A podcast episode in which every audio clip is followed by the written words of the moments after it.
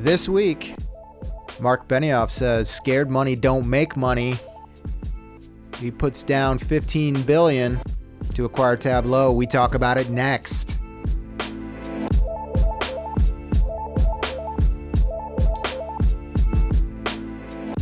Welcome to the A Game, an AdCom podcast. Each week we bring together four of our finest minds for a candid conversation on what's new, what's now, and what's next in the world of media, marketing, and technology.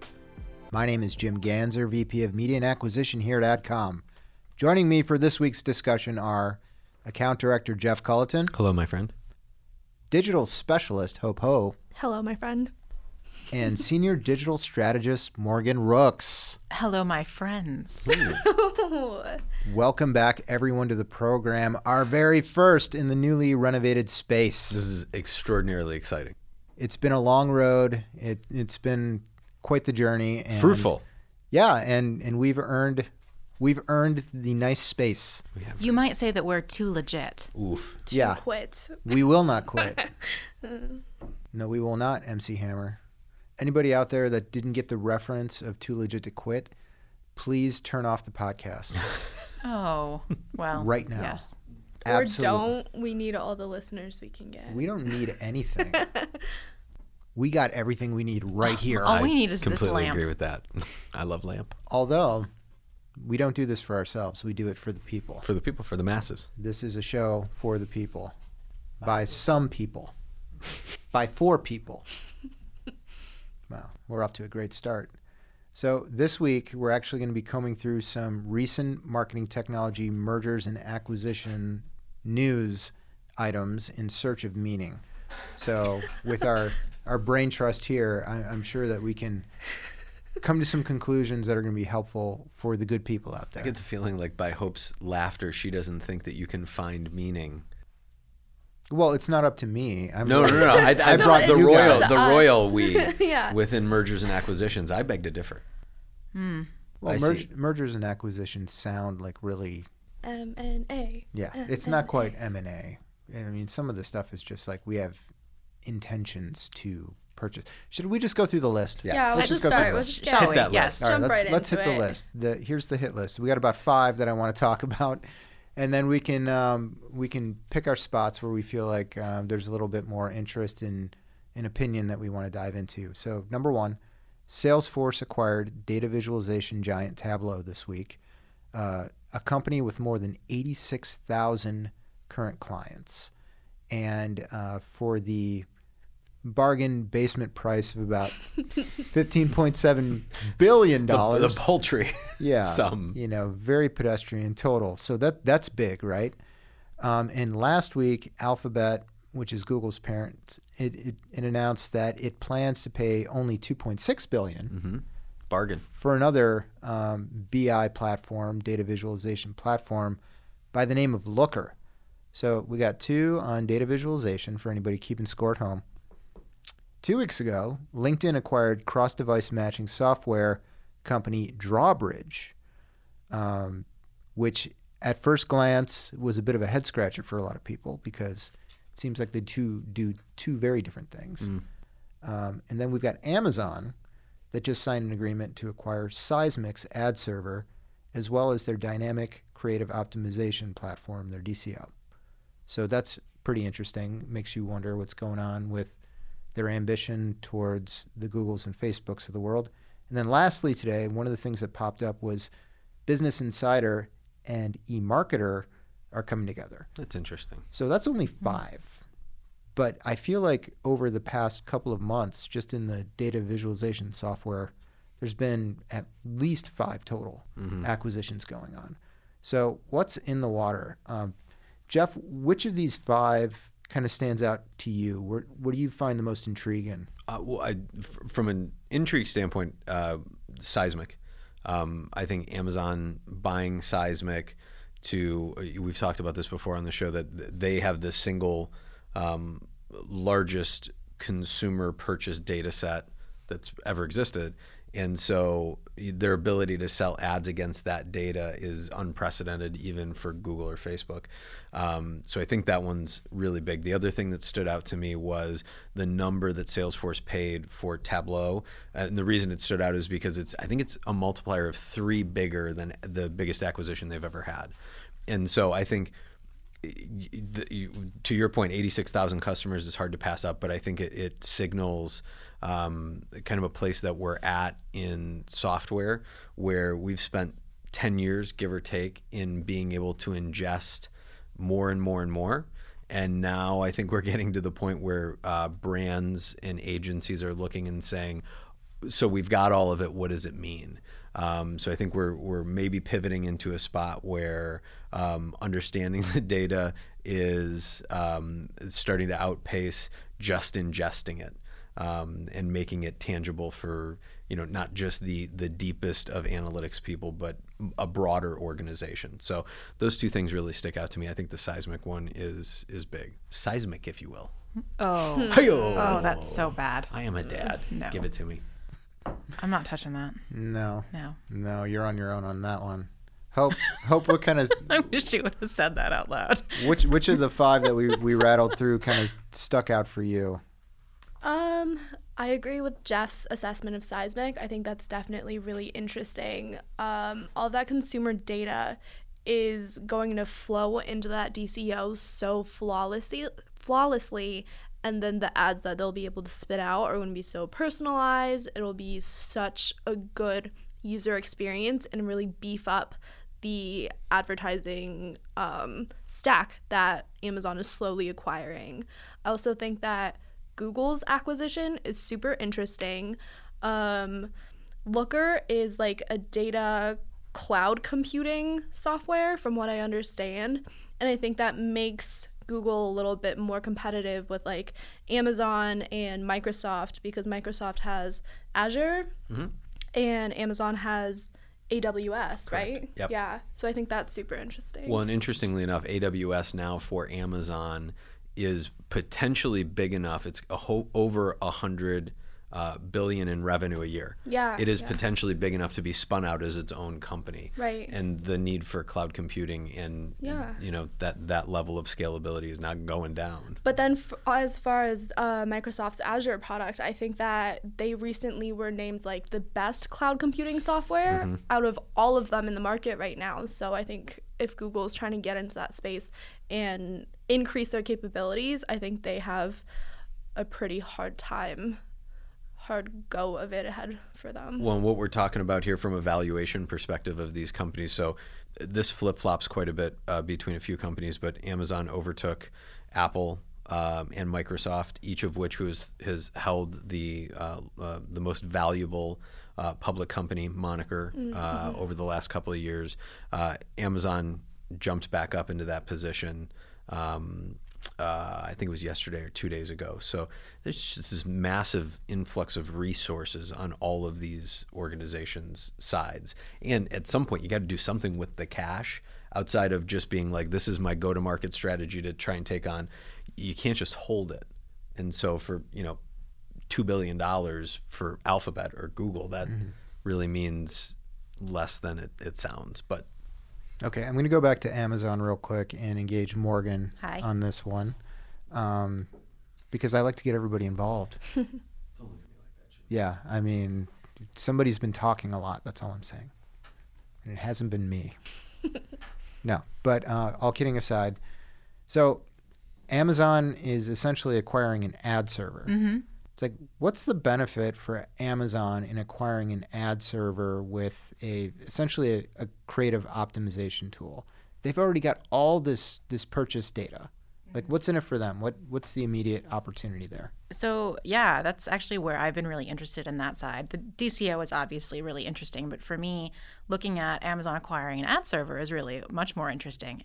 If you look at the market about eight years ago, we had a lot more ad servers out there. We had DoubleClick, which is still around. Um, we had MediaMind, which is now Sizmek, uh, Flashtalking, and Atlas. And uh, Atlas was kind of struggling in the background, and it was acquired by Microsoft. Microsoft didn't do anything with it, and then Facebook acquired it from Microsoft. But ul- ultimately, Facebook wasn't able to turn a profit on it either, and it slowly uh, shut its doors. So now we have a situation where Sizmek has been in some severe trouble, and Amazon comes in and takes it. And the question is, will it be a competitor to Google? I think what's in it for Amazon is that using an ad server gives you a deeper level of attribution that you don't have without using an ad server. I think I remember reading that Amazon currently only has a 14 day attribution window, which is pretty small, but valid for their particular you know format for the way that Amazon works. If they're going to expand outwards with their DSP, they're going to need a deeper level of, of attribution integration, and that's something that Sizmek is going to offer.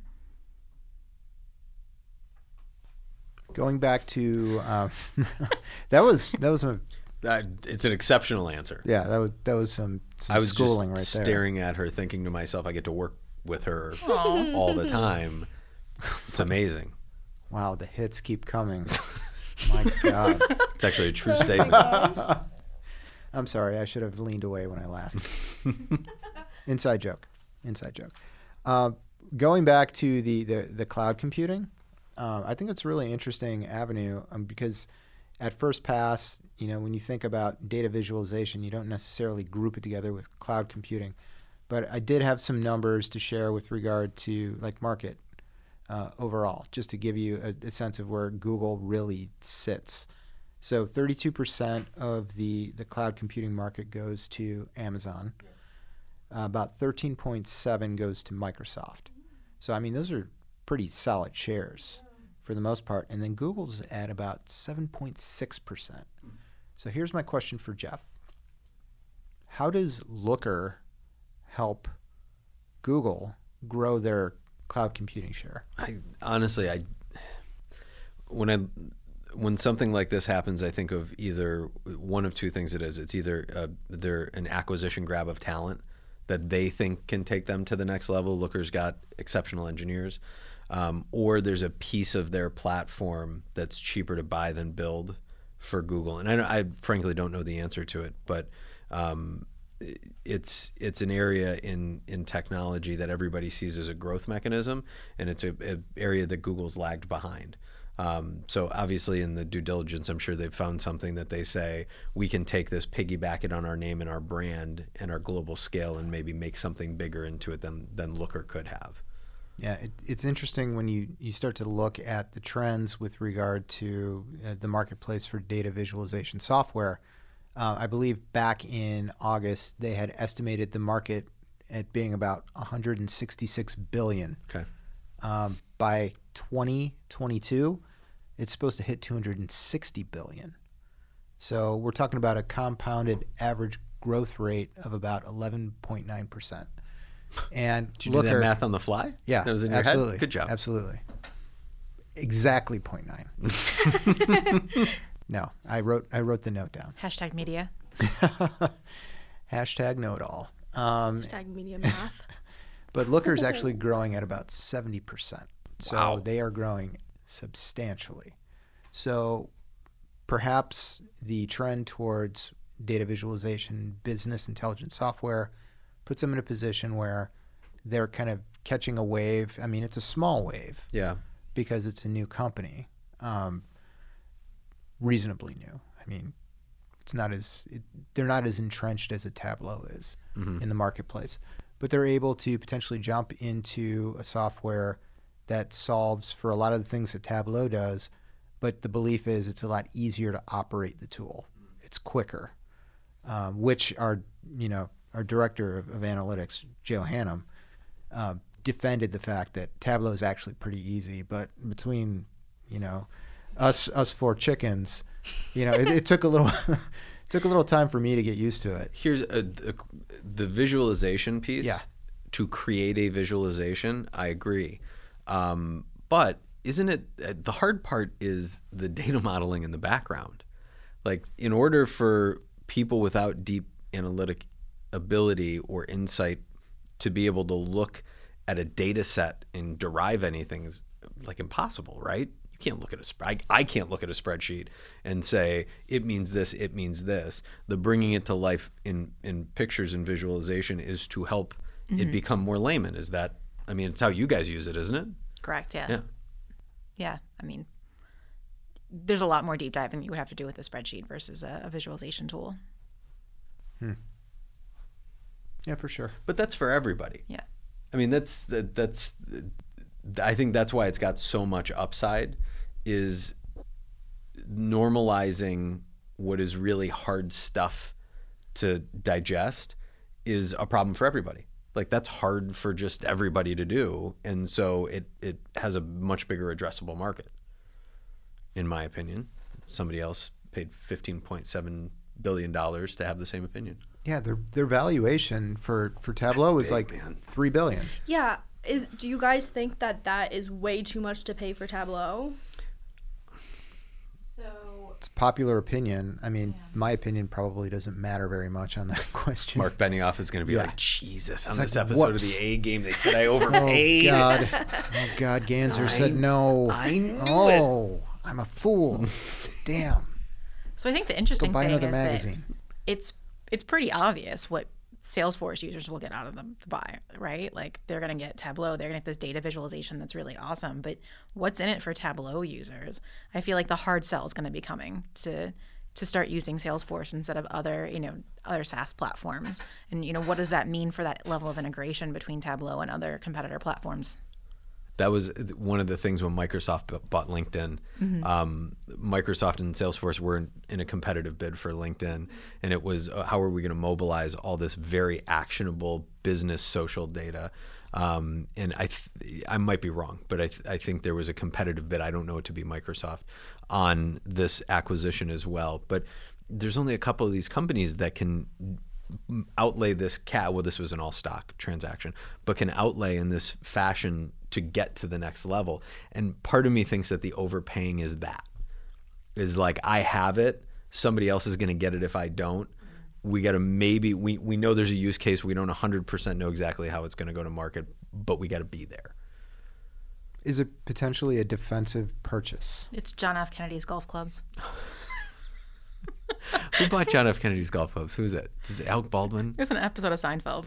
there was something but Look how perplexed Hope is. She has no idea what's going on here. she's uh, currently asleep I'm not asleep, just for the record, but I don't watch Seinfeld. Sorry. I also don't watch Seinfeld, but that's neither here nor there. But y- yeah, I mean, it very much could be. That's I think it's a good it's it, it's a valid thought process. Ultimately, we'll never really know what the thought process behind it was. I think in in a year I might be able to report back. But one of my clients is an independent user of both tools, and so I'm very interested to see what the sales approach from the new organization looks like uh, over the next year as they start to come together. So, do you feel like this is more of a, a, a tech acquisition or a team acquisition? I think this is a it's two things. It's a tech acquisition and it's a, a book of business acquisition. Um, Salesforce is a machine from a sales organization standpoint, um, but if you have, you know, the first thing they do is they say, "Here's our customers, here's your customers," and they map them together, and then they put teams in place to to co-sell um, the lot of it. So the more things that they can sell to you, the stickier they are. Um, so I mean, that's I think I think it's probably those two things uh, in in a lot of respects. Eighty six thousand customers. That's a lot, man. Yeah. That's a lot. Yeah, good point. Good for them. Yeah, you know what? You know what seems like a team acquisition, the Drawbridge acquisition by LinkedIn. So, um, for those that aren't familiar with Drawbridge, really what they did is cross-device mapping. They were part of a, a broader offering that included media services. They sold that off to Gimbal, I believe, last year, and um, they kind of simplified their model. But they are heavily reliant on cookies and, and fingerprints in order to match back for the most part. And we talked a few weeks ago about the changes with Chrome and how it's become a lot easier for people to opt out of cookies and they're basically in the third party game. So it makes you wonder it's like what's going on with LinkedIn? They've got this giant database of first party and then they're bringing in this, you know, drawbridge. And I, I guess what they're trying to do is connect the dots because when if you look at the way that LinkedIn operates in terms of ad products, the most of the engagement that they get is actually through mobile. It's probably about 90% mobile, but it's disproportionately high in terms of conversion actions, which is, you know, their bread and butter because they're in the B2B space. Actual conversion events through their ad products are happening on desktop. So this becomes a way if they can find a way to bridge the gap between uh, you know the the whole attribution conversation they can basically put them in, in a better position to validate the tools as they try to go after the you know the face it sounds stupid to say going after facebook because yeah are, are they able to are they able to validate is it is it like a, a yes or no scenario? Like these two devices are linked to one another or is it like a kind of a correlation of we, we're 50% sure that you know this is the same user? It's more correlation. Okay. So it, they're doing more mapping on it. But a lot of their data points are, are getting erased so this feels like a situation where they're like, "Hey, we got a bunch of smart people. We can acquire these people. They can start connecting the dots for us." Mm. Because it seems like their product got really stripped down over the past year or so. So, but that's that's just my hot take on it, which is not really that hot. It's more like lukewarm or room temperature. room temperature take I'm known for room temperature takes. yeah they're useful though They're they're very practical but not exciting. Just regular opinions. you should wear a coat could be chilly later jim ganzer recommendation as far as LinkedIn goes, and hope you can back me up or correct me if you feel differently, but I often feel like running campaigns on LinkedIn are very hard to scale, right? So this could actually be a play to take all that rich first party data they have and monetize it outside of the platform in you know in a DSP or, or elsewhere because you know they got to make money somehow. And when people are reluctant to buy on LinkedIn because they can't scale their campaigns they need to figure out a new way to monetize. Yeah, I was thinking the exact same thing because there's a uh, data vendor called Dun and Bradstreet, and there's a Duns number associated with every single business.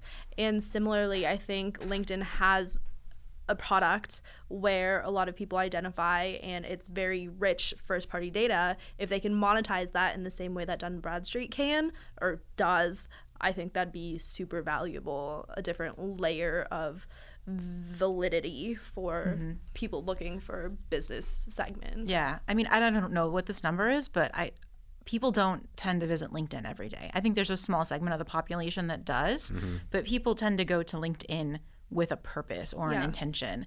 And it's not like Facebook or Twitter where you mi- mindlessly browse it on a daily basis.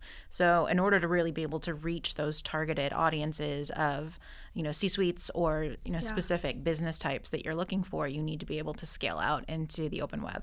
Jim, you uh, you mentioned, and I'm I'm not expecting you to parrot them back, but you mentioned us- the usage numbers on LinkedIn versus the other platforms, Instagram, Facebook, are multiple times daily. LinkedIn was like weekly. Well, if, if you look at their daily usage, it's, it's probably about 15 to 17 percent of LinkedIn users use it on a daily basis. Yeah. You know, those that use it on a daily basis tend to use it, because you know, with, with frequency. But then again, you got to think about like the different classifications of professionals, like salespeople that are actively prospecting or spend a lot more time there. recruiters And recruiters. yeah, recruiters will spend a lot more time there. Um, you know, I going back to like the room temperature takes. I when I when I think about B two B marketing, it's like, hey, the the obvious thing that pops up. Oh, let's go on LinkedIn. We, you know, these are professionals. LinkedIn does not. I'm I'm sorry, but it doesn't work very well. it doesn't work very well. I mean, you might get great percentages. It's like, oh, my conversion rate is really high, but it's like, who cares if there's five? It's like, oh, 25% conversion rate on five. Who cares? My frequency was 50 times. yeah, 50 times. Wow. Look at look at the engagement with this one person. It's like, come on, man. yeah, your conversion like- is like $50,000. Sorry. Facebook works. Facebook, the Facebook. Face work. Facebook is. oh my God. Reset. Facebook. And scene. no, Facebook works. It works very well. And it's interesting now thinking about how you might be able to do a little bit more mapping with, with LinkedIn with this acquisition of Drawbridge. But, you know, the, the cynic inside of me thinks they're just going to find a way to validate that things that aren't converting are actually converting. It's like, oh, well, this is, you know, three steps removed from the actual conversion event. Look at this view through type situation, and I'm I'm not on board with it. I just I feel like it's it's too restrictive. But with Drawbridge, I think that um, the cross device capabilities will be a lot better. So people who are on multiple devices that aren't just like logged into the LinkedIn browser or like LinkedIn on mobile, I think that if you have an audience size of like 10,000 people, if you use cross device capabilities from Drawbit, Drawbridge, you can maximize that to like 20,000 or like 25,000 devices overall so that you're not just pigeonholed with their small audience size. Yeah. Morgan, are you buying any of this? Well, no, I'm not because it's already shit. bought. Yeah. See what she did there, Jeff? Uh huh. Yeah, She's a Yeah. real. She's a real sharp cookie. We're all lucky to be working with her. Golly. With a long, am I a real sharp cookie with a long history? Yeah. Oh, wow. Oh. Yeah, and if You know what's nice too is I can hear her more crystal clear on our uh, on our new mics headphones. Everything in this beautiful studio. It is a beautiful studio. Live from the studio on West Yes. Six in beautiful, good. rainy Cleveland, Ohio. I almost feel a little imposter syndrome, like it's too good. Like, what am I doing here? but then I just think about what Mike Paukst has done with this space, and I feel, you know, I feel I feel real good inside. I think we feel very comfortable here. Very comfortable. Very comfortable. Maybe a little too comfortable. Yeah. Definitely too comfortable. but that's, you know, just because I got my shirt off. I mean, What? no. I'm wearing a shirt. Sorry. See what I mean? I do feel too comfortable to say I something do like that. enjoy though that when Jim said that, I saw Mike's head pop up. Producer. Um, This is still a business. you know, I, I feel bad for the eMarketer Business Insider. Um, Why? nobody, no votes from us? Yeah, no votes. Yeah, but publishers. no are- I mean, it's still Well, business interesting. and- I don't feel like it's surprising. no. Well, eMarketer's not really a publisher. They they're aggregator of of um, data research. Well, they also do publish a lot of. Well, yeah, but I mean, it's not like it's not Publish Like out. A, yeah, they they publish out their findings, and Now it's very templated. E-marketer is joining like the big leagues and and you know being acquired by Business Insider. Can we change the charts because they're just I'm so tired of looking at those red I will white say charts. they do have a poor aesthetic. You know, it it could be worse. You're right. It could be worse. absolutely could be worse. You know, could be if- better though. Could be better. I like black and red. Of course you do. You're wearing it. I think it. our web development teams would tell you that red uh, is a non-ideal uh, color for web user experience, off-putting. Also, if you're red green colorblind or red blue colorblind or whatever it is, There you go. Those charts Tough. are gonna yeah. You're gonna make you are gonna make judgments based off of completely inaccurate information. Okay, lightning round. Ooh, All right, back to the top five. If you had to pick one of the five that's going to have the biggest impact on marketers in the long term, what which one would it be? ladies, Amazon buying Sizmek. I'm really torn between Amazon and uh, Salesforce. I'm going Amazon buying Sizmek. I think the next couple of years they're gonna come out guns blazing. Those Amazonians. Clearly, it's Business Insider I and think it's, you know- I mean, the the published product is going to be so much so much better.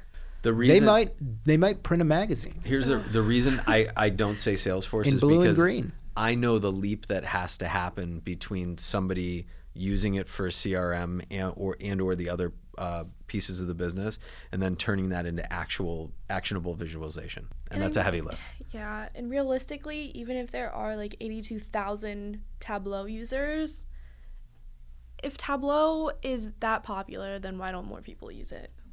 Because I think people are intimidated. And also, it's expensive. But here's my thought straight up on Amazon. And I'm going to quote one of my up. favorite people Straight up ever. now, tell Dolly me. Ah, you beat No. me to it. Taylor Swift. Oh, it's no. going to be forever or it's going to go down in flames. Oof. That's a hot take. That's not a hot take. That's a hot take. that was like the whole entire thing with Atlas. Facebook That's exactly what acquired it is. Yeah. Atlas, and it was going to be a huge thing. But then it was basically nothing. Yeah. It was just like some basic reporting, essentially. They they It yeah. was retired Atlas, last year. Atlas was one of the best rated ad servers, And it was like a massive acquisition, and everybody was like freaking out about it. and it just fizzled out. I think Facebook tried to flopped. transform it into something more than an ad server, and it just yeah, it completely fizzled out and went away. And Google has really not made any large changes to DoubleClick over the years, aside from maybe changing the name a couple of times. Shout out if you remember Dart. People, Oh, that was my first experience with an ad server. right? oh wow. You know how old you know how old school people are if they still refer to it as Dart.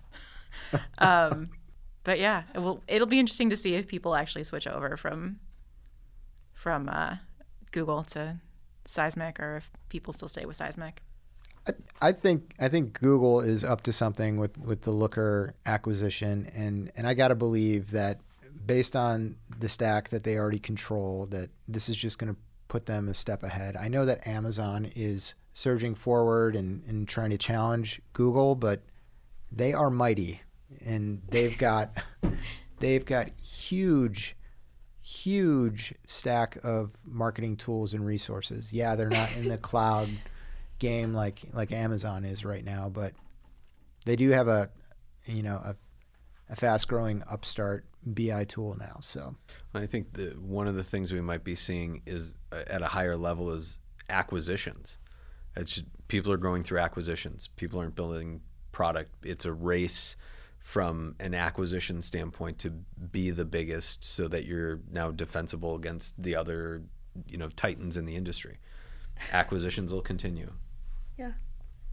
I want to give a shout out to Google for Oh, I'm sure going they- out and acquiring Looker, even in the midst of a DOJ investigation. That was pretty ballsy, I think. That's a hot take. we Well, might have, we might have to go out on that one. I think. I I might have to go on that one. So uh, you know if if you like what you've heard, and I'm sure you did, you're very welcome. Uh, you can find us on Apple. You can find us on Stitcher and SoundCloud, or you can click to subscribe, and we'll find you. That's how it works. you don't have to go find it. We'll find you. You don't have to do any of that finding. And if you got questions or suggestions, or you care to share, you know where to find us, It's right? the little gift that keeps on giving the push notification with that little A game logo Yeah. that comes through when a new episode Absolutely. comes up. Oh, yeah.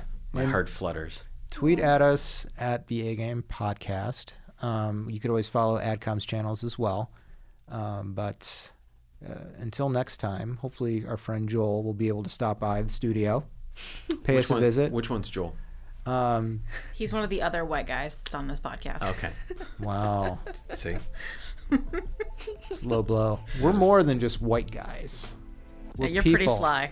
you are pretty fly. Pretty fly for a white guy. We're doing a lot of a lot of music references this week, and um, you know that's Offspring, one of Jeff's favorite bands. So until next time, don't talk about it, be about it, Jeff. Scared money don't make money. Jeff. That's right.